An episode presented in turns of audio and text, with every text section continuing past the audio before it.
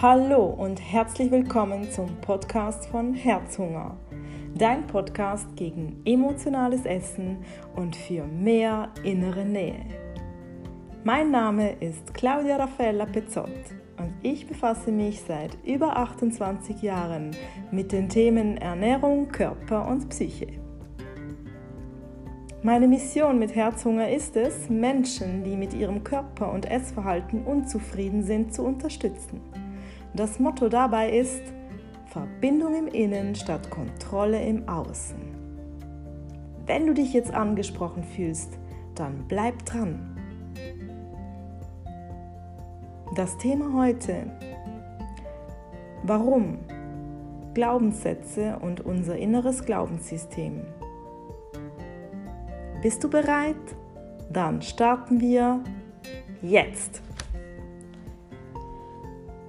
was wir den ganzen Tag so denken und ähm, in unserem Kopf abgeht, das haben wir oft nicht unter Kontrolle. Das ist wie bei einem Eisberg. 95 Prozent unserer ähm, Gedanken passieren unbewusst. Und dementsprechend auch 95 Prozent unserer Gefühle und Handlungen. Also alles, was wir wirklich steuern, sind um die 6, 5 bis 6 Prozent, sagen wir so. Und ähm, ich habe eine Übung konzipiert, die heißt die Warum-Übung.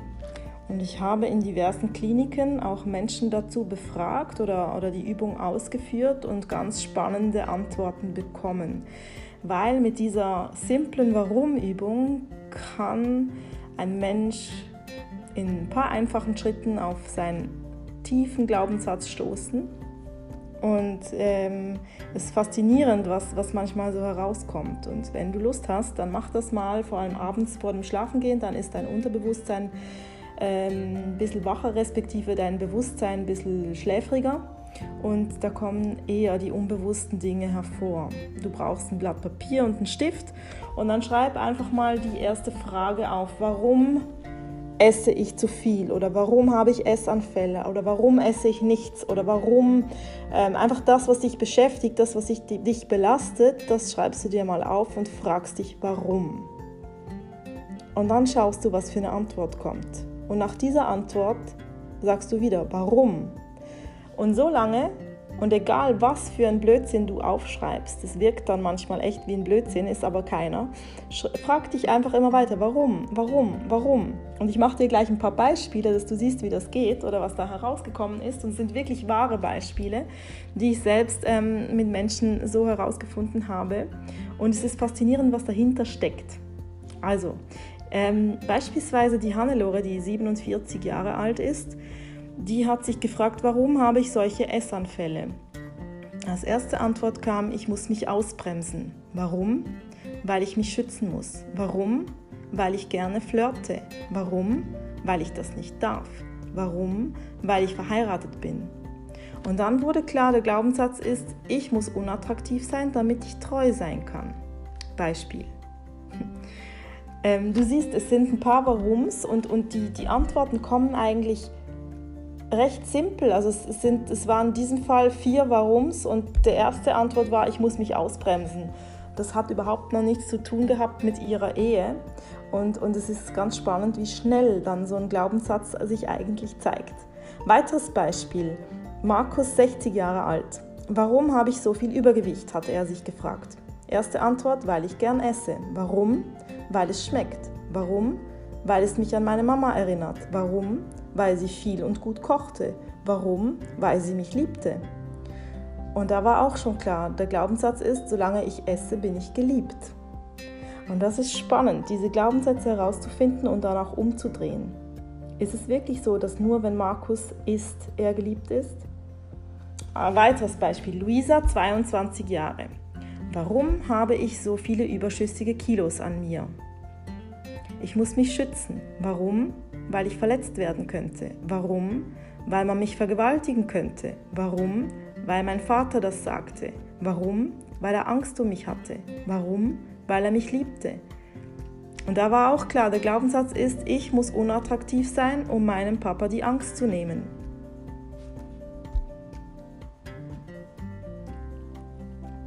Weiteres Beispiel der Holger, 53 Jahre. Warum habe ich zu viele Kilos? Weil ich gern koche. Warum? Weil ich ein toller Gastgeber bin. Warum? Weil es mir Spaß macht, wenn Menschen um mich herum Freude haben. Warum?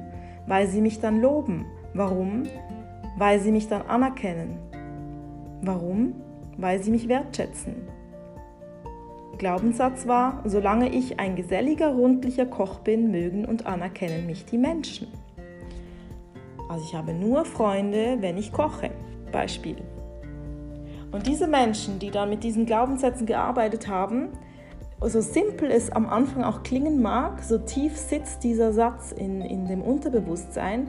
Und wenn das wie ein Mantra umgedreht wird und eigentlich dann oft ist es so, ich bin nicht gut und richtig so wie ich bin. Also ich, ich bin nur, wenn ich koche, geliebt. Beispiel. Oder nur wenn ich unattraktiv bin, bin ich treu. Nur wenn ich unattraktiv bin, hat mein Vater keine Angst und und und. Und es sind ja zum Teil unwahre Gründe, die in deinem Verstand auch völlig klar sind, dass die unwahr sind. Also jede Person, die diese Übung gemacht hat, hat gesagt, so ein Blödsinn, das glaube ich ja eigentlich gar nicht. Aber das ist schon der erste Prozess, diesen Glaubenssatz aufzulösen, weil es ist ja nicht so, dass man an jeder Ecke vergewaltigt wird und nur wenn man unattraktiv ist, dann der Vater keine Angst mehr hätte. Das ist den Menschen auch klar, aber dem Unterbewusstsein nicht, weil das Unterbewusstsein das wirklich angefangen hat zu glauben und dann eigenmächtig Muster daraus entwickelt hat und diese Muster können eben nur aufgeschlüsselt und aufgelöst werden, wenn du erkennst, was für einen Satz du eigentlich denkst. Ähm, auch noch ein ganz cooles Beispiel, also noch zwei tolle Beispiele habe ich von Lena, 35. Warum habe ich Essanfälle? Ich will auch mal dürfen. Warum? Weil ich nie durfte. Warum? Weil Süßigkeiten verboten waren. Warum? Weil meine Schwester sie wegsperrte. Warum? Weil sie mich zu dick fand. Warum? Weil sie das sagte. Warum? Weil sie alles alleine essen wollte. Und der Glaubenssatz darin, darunter ist, ich darf keine Süßigkeiten naschen, weil ich zu dick bin. Die Schwester hat das wahrscheinlich gar nie gesagt. Also doch, die hat es gesagt, damit sie das alles alleine essen kann, aber wahrscheinlich war die Lena nie zu dick, sondern hat einfach das übernommen, was sie von der Schwester gehört hatte. Und ähm, es geht dann darum, das wollte ich vorher sagen, wie ein Mantra dagegen zu sprechen und eigentlich zu sagen, ich bin gut und richtig, ich bin schön und ich darf essen und ich bin geliebt. Ähm, Beispiele. Dann das letzte absolut geniale Beispiel von Toni, 41. Der war ähm, Soldat und musste eigentlich im Kriegsgebiet arbeiten und hatte Übergewicht und war wegen Übergewicht in, in der Klinik. Und da habe ich die Frage gestellt, warum, also er hat sich die Frage gestellt, warum habe ich so viele überschüssige Kilos an mir? Und er sagte, ich muss immer essen. Warum? Weiß ich nicht. Warum? Weil ich nicht hinsehen will. Warum? Weil ich dann meinen Job wechseln müsste. Warum? Weil ich mich bei meiner Arbeit in Gefahr begebe. Warum? weil ich Soldat bin und zurück in den Einsatz ins Kriegsgebiet muss, sobald ich fit, schlank und trainiert bin.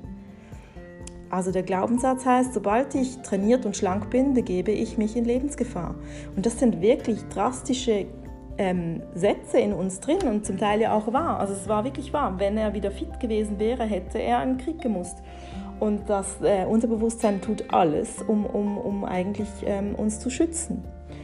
Und ähm, eben, die Antworten müssen nicht immer der Realität entsprechen und Glaubenssätze entsprechen sowieso nicht immer der Realität, aber sie sind wirklich ähm, eingetrichterte Denkmuster, die dann eben auch zu Gefühls- und Verhaltensmustern führen. Und ähm, ein anderes Beispiel aus meiner eigenen Geschichte ist, dass äh, die Menschen um einen rum einfach das sagen, was sie sehen, gerade aktuell. Als ich in meiner Pubertät mehr Kilos an mir hatte und damals auch noch nicht viel über das ganze Thema wusste und, und mich sehr schnell verunsichern ließ als zwölfjähriges Mädchen, ähm, hat man immer gesagt, ja, du kommst ganz nach deinem Papa, das sind halt die Gene und, und, und. Und ähm, hat einfach das, was man gerade sah, meine festeren Oberschenkel genommen und gesagt, das ist genetisch, ja, du bist ganz der Papa.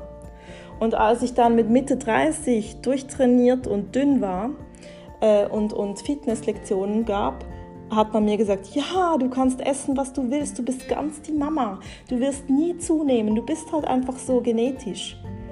Und da mit Mitte 30 habe ich dann verstanden, dass ich eigentlich damals als Zwölfjährige geglaubt habe, was die Menschen mir gesagt haben, dass ich genetisch nach dem Papa komme und einfach einen schlechten Stoffwechsel habe und für immer dick bin. Und ich habe dann halt äh, so lange trainiert, bis ich dünn war.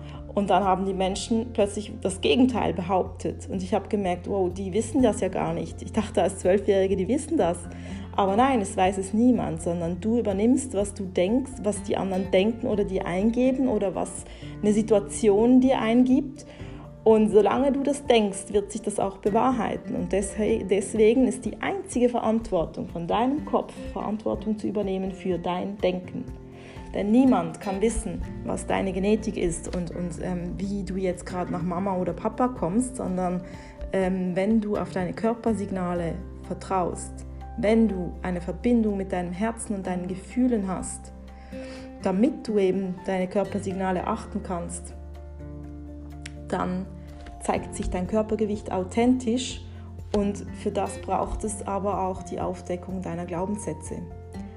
Und ein bewusstes Mantra, dass du gut und richtig bist und dir vertrauen kannst und dass du geliebt bist. So, dies als heutiger Tagesimpuls und ich wünsche dir wie immer ganz viele Gefühle, viele innere Nähe mit dir selbst, schlaues Denken, hinterfrage deine Glaubenssätze und bis ganz bald. Deine Claudia Raffaella.